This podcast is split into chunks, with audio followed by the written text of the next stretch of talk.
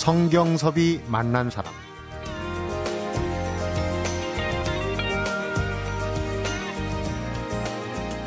벌써 10월의 마지막 주말입니다. 2011년의 열 번째 달이 어떻게 지나가고 있는지 한 번쯤은 시선을 창밖으로 돌려서 길가에 나무 한 그루라도 보고 지나가는 주말이었으면 합니다. 성경섭이 만난 사람 주말엔 문학의 이슈하고 다양한 정보를 전해드리는 문화 사랑방으로 꾸며보겠습니다. 1부에서는 문화평론가 김성수 씨와 함께하는 문화탐방 그리고 2부에서는 장석주 시인과 함께하는 인문학 카페로 만나봅니다.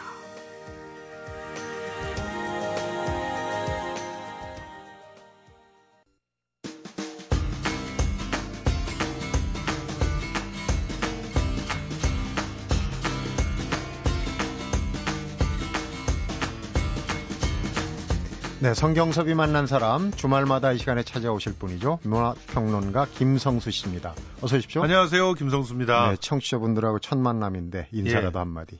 아, 뭐 문화계의 그 큰 손은 아니지만 문화계의 마당발이기 때문에 여기저기서 어, 좋은 소식들을 갖다 좀잘 모아서 전달해 드리도록 하겠습니다. 네. 잘 부탁드립니다. 아, 기대가 큽니다. 예. 어, 지난 일주일간 문학에 또 어떤 뜨거운 이슈들이 있었는지 시작을 해보겠습니다. 제일 먼저 준비하신 소식은 어떻습니까?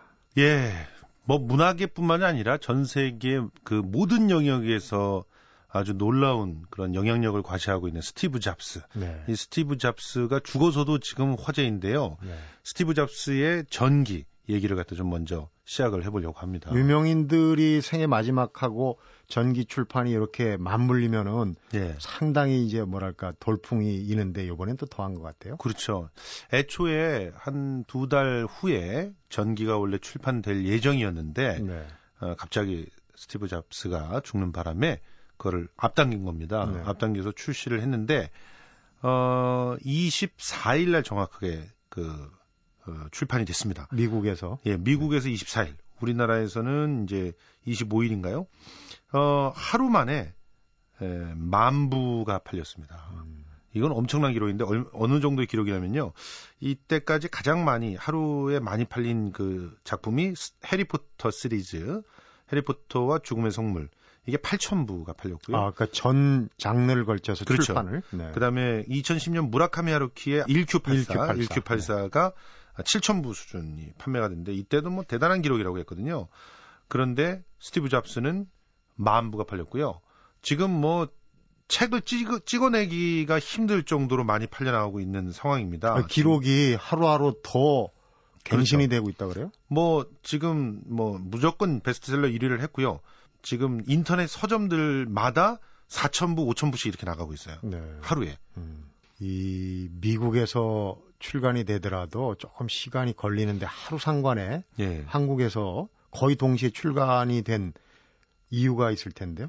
사실은 그 최근에는 이렇게 동시 출간들이 좀 늘어나고 있는데 우선은 이제 잡스 자체가 굉장히 화제적인 인물이기 때문에 네. 어, 전 세계 동시 출간하는 것을 애초에 정기 판매하는 그 출판사에서 노렸던 것도 있습니다. 네. 그런데 그것보다도 이유라고 할 수 있는 것은 뭐냐면 이 출판사들이 경쟁에서 어, 어떤 선점을 하려고 하잖아요. 네. 그렇기 때문에 선점을 하는데 가장 좋은 것은 어, 전 세계 동시 출간할 때 어떤 그 화제작을 갖다 어떻게 출간했다. 네. 우리가 굉장히 발빠르게 대응하고 있다. 이런 식의 홍보들을 하는 것이 굉장히 중요한 그 이유가 되고 있거든요. 네. 그렇기 때문에 이제 이미 검증된 컨텐츠 같은 경우는 이렇게 동시 출간하는 것들이 앞으로 늘어날 것이다. 이렇게 예상이 되고 있습니다. 네. 이미 예, 현지 출판사와 계약을 벌써 지금부터 한 7, 8개월 전에 다 계약을 완료했다고 하고 원고가 되는 대로 바로바로 바로 받아가지고 바로바로 바로 번역을 하고 음. 감수받고 이런 절차들을 갖춰왔어요. 그러니까 방법론도 그렇죠. 필요할 거예요. 그러니까 뭐 책 한 권을 위해서 거의 예, 목숨을 걸다시피 한 그런 작업들이 진행이 된 거죠. 네. 근데 이게 사실은 어 한편으로는 문제가 좀 될 수 있는 것이 선인세를 지불을 해야 되잖아요. 네. 먼저 높은 선인세를 지불해야 되는데 동시 출간을 하다 보면은 분명히 어떤 출판사에 줄 것인가를 놓고 이렇게 경쟁을 시키기 마련이거든요. 그렇죠. 그러면 더 점점 더 그런 음. 선인세들이 올라갈 수가 있고 하기 때문에 이런 부작용들은 앞으로도 생각해야 될 것 같다. 이번에도 이 출판사에서 어, 대략 한 30억 원? 그러니까 이 추정입니다. 추정치로 한 30억 원 정도의 선인세를 지불했다는 얘기가 나돌고 있어요. 풍문으로. 그러면 어느 정도인가? 전에 무라카미 하루키 얘기를 하셨는데 1984도 그게 네. 인, 그 선집을 한 게 꽤 뭐 기록적이다 그랬는데. 예. 그 지금 이건 100만 부가 넘는 그런 수준입니다. 그러니까 네. 무조건 이 정도가 팔릴 거라고 예상을 하고 선인세를 지불하는 것이기 때문에. 네. 근데 지금 판매부 추세를 보면은 뭐 100만 부가 우습게 팔릴 것 같아 가지고 그러니까요. 결과적으로는 이제 좋은 선택이었던 것 같긴 하지만 음. 그래도 속이 쓰리죠. 너무 많은 돈들이 이렇게 나가게 되니까요. 그러니까요. 네. 그런데 스티브 잡스가 이게 직접 참여해서 어떻게 보면 속된 말로 미주알 고주알 다 자기 전기를 참견을 예. 했다 그래서 유명한데 사실은 뭐 본인나 해석하게 출간을 못 보고 갔지만은 잡스를 다루고 있는 책들은 굉장히 많습니다. 그런데 그 책들을 볼 때마다 잡스는 굉장히 불쾌하게 생각을 했대요. 왜요? 심지어는 음. 그러니까 나를 알지도 못하는 사람들이 왜 저렇게 쓰느냐 이거죠. 정확하게 나한테 취재 요청을 한 적도 별로 없고 네. 추측을 해서 주변 사람들의 그그 얘기들만 갖고 이렇게 쓸 수가 있느냐. 애플 스토어에는 잡스의 책을 두지 말아라 뭐 이런 식으로 음. 얘기를 했다고 하는데 그래서 직접 자기가 이 작가를 고른 겁니다. 어, 자기 생애를 완벽하게 기술을 할 수 있는 사람을 주변에 찾았는데 평소에 절친하던 타임의 전 편집장이자 CNN의 최고 경영자 어, 월터 아이작슨이라는 사람을 아, 또 관록 있는 어, 전기 작가를 또 그렇죠. 이, 이, 사람이 이제 2009년부터 2년이나 어, 잡스와 함께 산책하고 방문하고 어, 무려 40여 차례 집중 인터뷰를 했는데 솔직히 말해서 잡스를 40여 차례 만날 수 있는 사람이 과연 몇 명이나 될까요? 그러니까요. 2년 동안에. 음. 어, 그렇게 만나면서 인터뷰를 했고 그리고 어, 100여 명의 인물을 더 만났답니다. 그 중에서는 최대 라이벌이었던 빌 게이츠, 그 다음에 공동 창업자였던 스티브 워즈니악, 그리고 또 팀 쿡, 이런 사람들이 다 포함되어 있어요. 그러니까 음. 사람들이 기대를 하는 거죠. 어. 이 책에는 그야말로 잡스의 모든 것이 담겨 있을 것이다. 사생활 부분도 많이 있을 텐데 예, 많이 관심을 끄는 사생활 부분은 어떤 게 있겠습니까? 아무래도 뭐 잘 밝히질 않았기 때문에. 뭐 사실은 뭐 생모와 친여동생에 대한 일화라든가 네. 또 이제 생부에 대한 얘기 음. 또 그리고 나중에 자기 딸, 친딸을 리사한테 인정을 했잖아요. 사실 근데 처음에는 뭐 이 딸이 입양되는 게 너무 어, 안타까웠기 때문에 저 낙태를 해라 이런 얘기를 갖다 했다고 했, 하는데 그런 얘기까지 어, 다 골고루 들어가 있다고 합니다. 네. 그리고 사실은 이 잡스는 양부 양모에 대한 사랑이 아주 돈독했었죠. 네. 그래서 그 어린 시절에 아버지와 찍은 어, 사진 이런 게 공개되는 거 이런 것들도 굉장히 이 책만에서 만날 수 있는 그런 예, 독특한 잡스 얘기가 양부 양모가 친부모고 생부는 정자은행이나 마찬가지다 이런 네. 표현을 했어요. 어떤 의미에서는 굉장히 외로운 사람이었는데요. 스티브 잡스가 그 외로운 그 고독한 잡스의 또 하나의 면모를 갖다 보게 만든 것은 아닌가 이런 생각이 듭니다. 더 중요한 건 이제 자기를 인간으로 만들어준 사람은 바로 부인이다. 그렇죠. 음. 그런 얘기들도 있었죠. 음. 아무튼 이제 영화로도 이 이야기가 탄생을 한다고 이 정도의 탄탄한 스토리면 아무래도 영화 제작자들이 좀 탐을 내겠죠. 탐내는 정도가 아니라 지금 스티브 잡스 전기 판권을 가지고 정말 엄청난 어, 투쟁들이 있었어요. 이미, 이미 예. 전쟁을 치르고 있군요. 전쟁을 치렀고요. 어, 이제 이제 소니가 음. 이 판권을 샀죠. 소니 픽처스. 그래서 지금 그 월터 아이작슨의 이 전기를 어, 마크 고든, 이 라이언 일병 구하기를 제작했던 사람이죠. 이 네. 마크 고든이 제작을 맡고 또 아론 소킨이 아카데미 각본상을 수상했는데 이 집필을 맡아가지고 영화를 만들 예정이다 이렇게 보고 있습니다. 네. 벌써부터 누가 잡스 역을 할 것인가 뭐 설왕설래가 있는데요. 어, 기대가 됩니다. 네. 좋은 영화가 나올 것 같습니다. 잡스 역은 아무래도 좀 괴팍한 캐릭터가 되지 않을까. 뭐 여러 사람이 거론이 되고 있어가지고요. 네. 뭐 누구라고 말할 수는 없겠지만 아무튼 그런 걸 기다려보는 것도 좀 재미일 것 같습니다. 그러니까요. 네. 나중에 어, 누구다 하면은 다 무릎을 치는. 그렇죠. 노래 한 곡 듣고 가겠습니다. 스티브 잡스가 생전에 아주 좋아하던 가수, 즐겨 듣던 노래라고 하네요. 밥 딜란입니다. Blowing in the Wind. How many roads must a man walk down before you call him a man? How many seas must the white dove sail before she sleeps in the sand. And how many times must the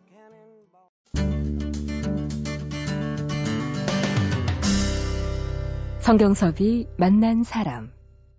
네, 가을이 되면은 아무래도 클래식이 참 끌려요. 그렇죠. 속된 말로 좀 먹힌다고 하는데 네. 공연 소식, 클래식 공연이 있네요. 예, 그렇습니다. 어, 발레 로미오와 줄리엣입니다. 지금 공연을 하고 있는 중이고요. 예술의 전당 오페라 극장에서 지금 진행되고 있는데 어, 지금 오늘만 2회 공연인데요. 네. 어, 이 로미오와 줄리엣을 소개해 드린 것은 제가 너, 이 공연을 보고 너무 좋았기 때문에 음. 특히 소개를 해드립니다. 예전하고 좀 다른 게 있습니다. 초연을 봤는데요. 네. 아 그때 초연을 보면서 굉장히 어, 신선하고 또 충격을 받고 그 발레는 저도 사실은 그다지 즐기는 공, 공연의 장르가 아니었는데 네. 어, 이 공연을 보면서 야 이 발레도 이렇게 그 신선해질 수 있구나 하는 음. 생각들을 갖다 했었습니다. 이 작품이 이제 음, 원래는 15년 전에 그 모나코 몬테카를로 오페라 극장에서 초연된 현대 발레, 어, 모던 발레의 계열에 있는 그런 작품입니다. 어, 장 크리스토프 마이오라고 하는 그 몬테칼로 발레단의 상임 안무가인데 그야말로 이 모던 발레의 대가라고 말할 수 있는 그런 사람인데 그 보통 우리가 로미오와 줄리엣 그러면 올리비아 핫세하고 레너드 화이팅이 주연한 네. 68년도 작품 이 프랑코 제피렐리 감독의 작품을 원작처럼 이렇게 생각을 하시잖아요. 그렇죠. 제일 아무래도 그러니까요. 많이 아 뭐 그 지금 봐도 너무 잘 만든 그런 영화였고 올리비아 씨가 정말 우상이. 우상이었어요. 그럼요. 양쪽에 이렇게 머리 딱. 예, 책받침녀였죠. 그런데 이 느낌보다는 레오나르도 디카프리오를 유명하게 만들었던 그 로미오와 줄리엣 있죠. 네. 총을 권총을 들고 다니면서 막 어떻게 보면 약간 히피처럼 보이기도 하는 그런 아주 자유분방한 어, 로미오와 그리고 천방지축으로 천방지축. 예, 어, 그야말로 망아지처럼 날뛰는 그런 클레어 데인지의 예, 줄리엣. 그게 이제 바주 로만 감독의 1996년작이었는데 우리도 뭐 춘향전도 이설 많이 나오지 않습니까? 그렇죠. 거기도 뭐 원재료가 근데 사실 원작 희곡을 보면요. 원작 희곡을 보면 어 대사는 굉장히 시적이지만 거기서 이 사람들이 결정하는 이런 그 모습을 보면 사실 작태라고 표현해도 될 만큼 굉장히 즉흥적이에요. 그러니까요. 로미오가 어, 그 전까지 실연의 아픔에서 막 고통받고 있다가 갑자기 줄리엣을 보고 담을 넘어버리거든요. 음. 그러니까 그런 걸 보면은 오히려 바주로만 감독의 작품 쪽이 더 가깝지 않을까 이렇게 생각을 하는데 네. 이장 크리스토프 마이오의 예, 안무가 이 바주로만의 느낌이 팍팍 나는 그런 아주 톡톡 튀고 아주 그 모던한 느낌의 그런 안무입니다. 그래서 네. 보면은 어 정말 이렇게 신선하구나 이런 느낌을 받을 수 있을 만큼 발레가 갖고 있는 기본적인 어떤 상식들을 많이 뛰어넘는 그런 안무들이 나왔거든요. 그러니까요. 로미오와 줄리엣 같은 이런 큰 클래식이 없으면 좀 영화, 연극, 발레 어떻게 다 했을까 싶어요. 지금 국립 발레단인데 우리 발레리나들도 많이 나오죠. 경쟁하죠. 예, 이번에 그 김주원, 김지영 우리나라를 대표하는 두 스타 발레리나가 줄리엣 역을 맡는데 어 2000년 국립발레단 공연 때 김지영이 맡았는데 저는 이 버전을 봤었는데요. 네. 이번에 김주원 씨가 또 나온다고 하니까 꼭 가서 보고 싶은데 벌써 매진이 됐다 그래서 그래요? 음. 표를 못 구했습니다. 근데 음. 이 발레가 매진되는 사례는 극히 드문데 특히 모던 발레가 매진되는 사례는 정말 드물거든요. 그만큼 많은 사람들이 지금 이게 2002년도에 두 번째 공연되고 9년 만에 공연이 되는데 기다려왔던 거예요. 네. 오랫동안 기다려왔던 거니까. 그러니까 이제 매진되는 사태도 예. 생기는군요. 어, 한 번쯤 여러분들께 추천해드리고 싶은데 벌써 표는 없어서 안타깝습니다. 네. 전시회 소식을 한번 알아보겠습니다. 예. 며칠 전에 이 약탈문화재 되찾기 활동을 하시는 해문 스님을 이제 저희 프로그램에서 한번 모셔서 얘기를 들어봤는데 문화재청이 근대 삶을 바꾼 등록문화재 기획전을 연다고 그러는데 이게 아마 의미가 있어 보이네요. 예. 뭐 우리는 사실 근현대사가 어, 거세당한 시대를 살아왔고 지금도 근현대사에 대해서는 논란들이 굉장히 많이 네. 남아 있잖아요. 뭐 이런 가, 과정 중에서 근현대에 관련돼 있는 유물들 음. 어, 홀대당을 굉장히 쉬운 그런 위치에 놓여 있는 것입니다. 근데 이것을 문화재청에서 어, 잘 다듬어서 어, 근대의 거울 등록 문화재전이라는 제목으로 덕수궁 중명전에서 지금 기획전을 열고 있습니다. 네. 이게 왜 중요하냐면 그 지금 한 1950년대까지 내려오는 그런 그 근대의 다양한 삶들의 모습을 이 유물들로 그냥 고스란히 볼 수 있기 때문에 그렇습니다. 네. 아직까지 우리 어르신들 중에서는 어, 자기의 삶 속에 들어와 있던 그런 물건들이고 혹은 다양한 그런 사물들이거든요. 네. 어, 그리고 어떻게 보면 우리가 서양 문물을 받아들이면서 우리들이 얼마나 주체적으로 받아들이는지 그리고 어떤 역사적인 아픔 속에서 받아들이는지 이런 것들을 미루어 짐작해 볼 수가 있어요. 네. 그런 측면에서도 이 유물전은 상당히 의미 있는 전시회가 아닌가 이렇게 생각이 드는데요. 뭐 별별 게 다 나옵니다. 뭐 예를 들어서 뭐 그 미국인 어 이 알렌이나 분쉬 같은 사람들이 우리나라에서 활동할 때 어, 검안경을 썼는데 음. 그런 옛날 검안경 음. 또 수술 장면에 나와 있는 필름 이런 거는 진짜 야 이렇게 수술을 했구나 정말 신기하다 보기 힘든 예, 장면이요 이렇게 생각이 될 거고요 또 언더우드가 편찬한 찬양가 뭐 또 빅타 레코드 금속 원반 뭐 이런 것들이 네. 다 선보이게 됩니다.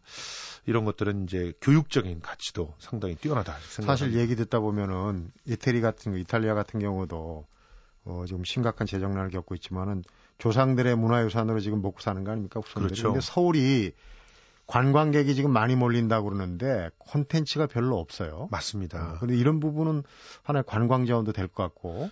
그래요. 사실 그 근대 시기의 문화재들은 어, 우리 나름대로의 고유의 전통과 더불어서 서양이라고 하는 그런 그 사실은 어, 근대화를 겪은 모든 사람들이 공유하고 있는 그런 어, 문화적인 힘. 그 두 가지가 섞여 있단 말이죠. 네. 그런 측면에서 가까우면서도 먼 느낌을 줄 수가 있어요. 그래서 음. 많은 사람들이 와서 편안하게 보면서 또 색다른 것을 만끽할 수 있는 그런 좋은 그런 문화 유산들이 될 수가 있는데 네.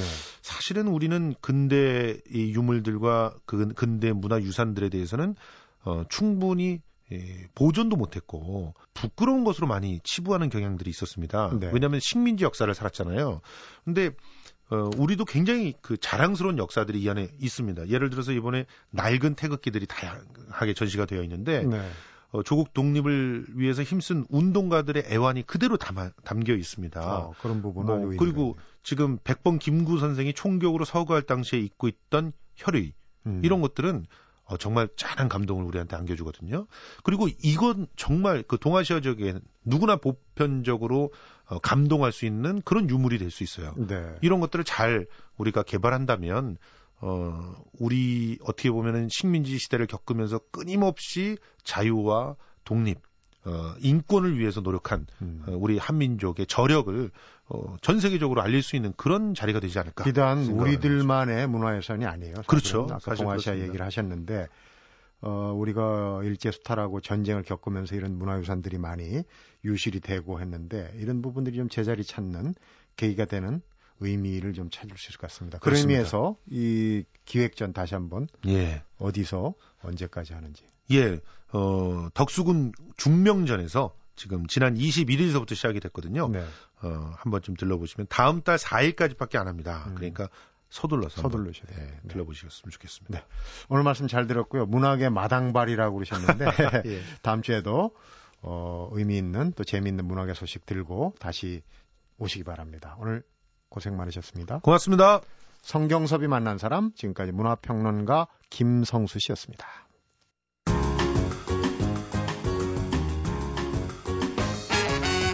성경섭이 만난 사람. 성경섭이 만난 사람 토요일 2부는 장석주 시인이 코너지기를 맡게 될 인문학 카페로 만나 뵙습니다. 안녕하십니까? 안녕하세요. 네. 장석주 시인이신데요. 이번 주부터 새로 청취자들과 만나 뵙게 됐어요. 네. 이 시간 어떤 인문학 카페로 만들고 싶으신지 생각을 좀 많이 하셨을 것 같은데. 음, 인문학이라는 것은 우리 삶의 어떤 그, 그 전체를 통찰하고 또 의미를 찾아가는 어떤 그 길을 안내하는 지도와 같은 그런 것이라고 생각을 하거든요. 네. 그래서 어, 좀 삶에 대해서 어, 차분하게 생각하는 시간, 생각할 거리를 주는 그런 책, 그리고 어, 어떤 일상들, 그런 이야기들을 책과 더불어 함께 좀 나누고 싶은 그런 시간으로 만들고 싶습니다. 네. 장시인께서는 이제 책을 좋아하시는 분들의 이제 길라잡이 역할을 많이 하시고 팬들도 많은 걸로 알고 있습니다. 요즘 어떻게 지내시는지 근황을 궁금해 하시는 분들 많으실 거예요. 네, 지금 그 세계일보의 격주로 한 면씩 장석주 시인의 인문학 산책이라는 걸 쓰고 있고요. 네. 또 월간지 신동아의 에, 크로스 인문학이라는 걸 쓰고 있습니다. 네, 그러니까 매일 어 8시간 정도 책을 읽고 글을 쓰면서 살고 있습니다.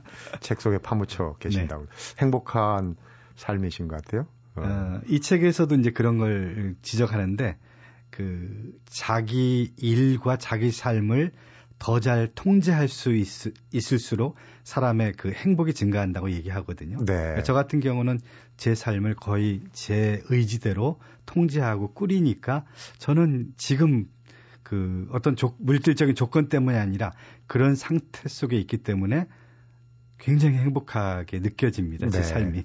자연스럽게 이제 연결해서 들어가는데 오늘 인문학 카페에서 만나볼 책 본론으로 들어가겠습니다. 어떤 책인지. 그 첫 책으로 제가 마이클 폴리라는 영국 작가가 쓴 행복할 권리라는 책을 갖고 나왔는데요. 네. 저는 이 제목에 잠깐 좀 속았어요.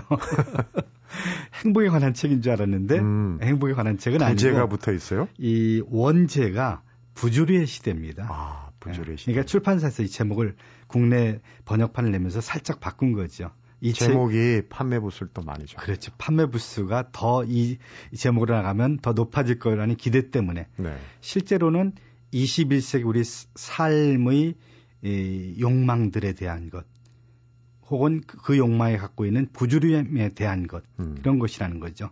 행복이 무엇인지 알려주지도 않고 그리고 행복하기 위한 방법들도 우리에게 알려주지는 않습니다. 네. 그렇지만은 부주류한 삶 속에서 우리가 어떻게 더 만족감이 높은 삶을 살 수 있는지, 어떻게 더 높은 그 삶의 질을 누릴 수 있는지 그런 것들에 대한 암시는 충분히 받을 수 있습니다. 그러니까 이제 부제가 욕망과 좌절 사이에서 비틀거리는 21세기적 삶이라고 돼 있어요. 네. 행복이라는 것 자체가 굉장히 부조리한 겁니다. 제, 제 느낌도 그렇고 이 책에서도 그 얘기를 하는데 행복하기를 원하는 열망이 크면 클수록 행복은 멀어진다는 거죠. 오. 어. 네. 오히려 행복의 열망과 상관없이 어떤 일에 몰입함으로써 행복은 부수적으로 얻어지는 거지 행복은 추구한다고 얻어지는 게 아니라는 거죠. 음. 음. 이 얘기는 좀 뭐 다른 책에서도 소개돼서 뭐 많이 알려진 얘기인데 1970년에 월터 미셀이라는 사람이 4살짜리 아이들 앞에서 마시멜로를 담은 접시를 놓고 실험을 한 적이 있습니다. 어. 내가 잠깐 갔다 올 동안에 아이들이 하나씩 먹도록 이렇게 돼 있는데 이것을 먹지 않고 기다리면 내가 올 때까지 기다리면 두 개씩을 주겠다. 라고 했어요. 참을성 실험이네요. 참을성 실험이죠. 근데 4살짜리 아이들이라는 게 참을성이 없잖아요. 없죠. 3분의 1은 당장에 먹었고 3분의 1은 한참 고민하고 망설이다가 먹었고 3분의 1은 끝까지 참고 기다려서 두 개씩을 받았습니다. 네. 근데 15년 뒤에 이들의 운명이 어떻게 달라졌는지를 이 저자가 얘기를 하고 있거든요. 어. 그러니까 3분의 1들은 대개 인생의 실패자들. 먼저 먹은. 예. 자기 욕망의 그 욕망을 채우는 일에 전혀 그 참을성이 없는 사람들인 거죠. 네. 그것이 삶의 어떤 실패로 나타났고 마지막 3분의 1 끝까지 참고 두 개를 받았던 사람들은 인생의 대체로 성공한 사람들이라는 얘기들하는 거죠. 네. 전문직 종사자들이고. 근데 이 사람들의 삶이 성공한 것은 인내심 때문이 아니라 자기가 욕망하고자 하는 것과 거리두기에서 성공을 했기 때문에 그걸 예, 더 행복해진 삶을 살 수 있었다는 얘기를 맨 앞에 네. 쫓아갈수록 행복은 더 멀어진다 그 얘기하고 네. 그 얘기하고 좀 통하죠. 네. 그러니까 그 삶은 확실히 우리가 원하는 것을 어느 얻어서 되는 것이 아니라는 거죠. 네.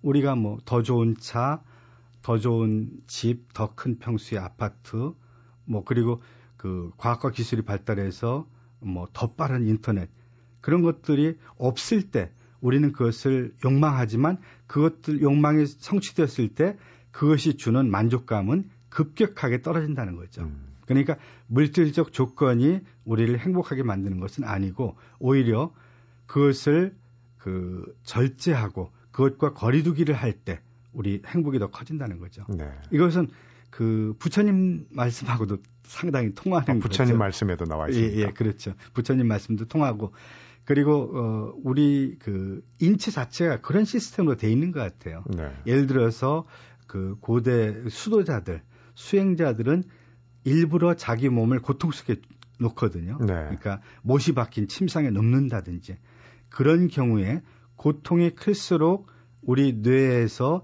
고통을 견딜 수 있는 보상 호르몬이 분비된다는 거죠. 네. 예. 급격하게. 네. 그래서 굉장한 행복감을 느낀다는 거죠.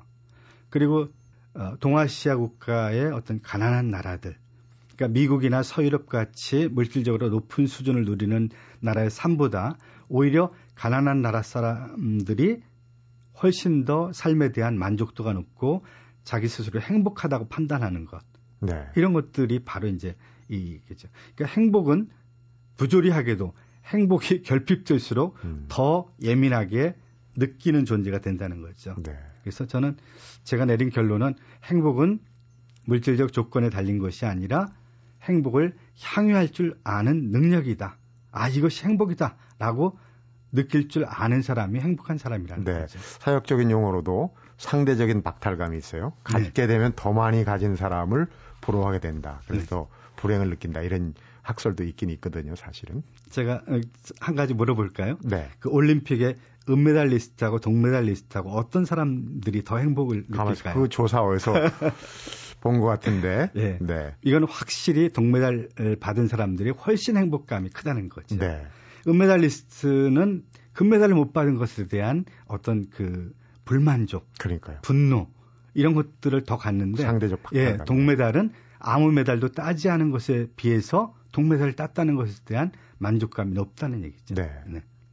그러니까 우리 욕망을 어떻게 볼 것인가 이거에 따라서 그 사람의 그 삶의 질이나 만족도나 행복감이 달라진다는 것을 아, 이 책은 예, 우리 21세기에 있는 우리 삶의 여러 부조리한 것들을 조목조목 따져가면서 그런 이야기들을 이야기해주고 있습니다. 네. 그러니까 어떤 면에서 이 책의 이 행복할 권리라는 제목도 아주 어, 터무니없는 그런 제목은 아, 아니고 어느 정도 일리가 있습니다. 요즘 인문학 중에서 네. 얼마 전에 기사를 보면 미국에서도 철학이 상당히 인기가 있다고 그래요. 네. 인문학 중에 사실 철학하면 배고프다, 뭐 어?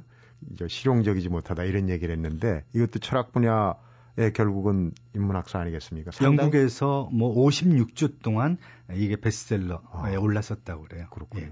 그러니까 지금 미국은 상당히 인문학에 대한 그런 열풍이 이미 상당히 진행됐고 그 우리도 인문학에 대한 갈망이나 혹은 인문학에 대한 요구가 사회 한 계층에서 상당히 일고 있는 것을 저는 피부로 좀 느끼거든요. 네. 오늘 소개했던 책 다시 한번 책 제목하고 좀 네, 마이클 폴리가 쓴 행복할 권리입니다. 네. 네, 장석주 시인하고 인문학 카페 첫 순서 행복할 권리 책 소개를 해드렸는데 혹시 장 시인은 어느 순간에 행복을 많이 느끼십니까? 음, 잠자리에 드는 순간 행복하고요. 가장 행복감을 느끼는 것은 어, 제가 쓰고 있는 책을 끝내고 마침표를 찍은 순간 가장 행복합니다. 네, 그렇군요. 역시 책에 살고 책에 죽으시는 장석주 시인 오늘 잘 들었습니다. 네, 고맙습니다.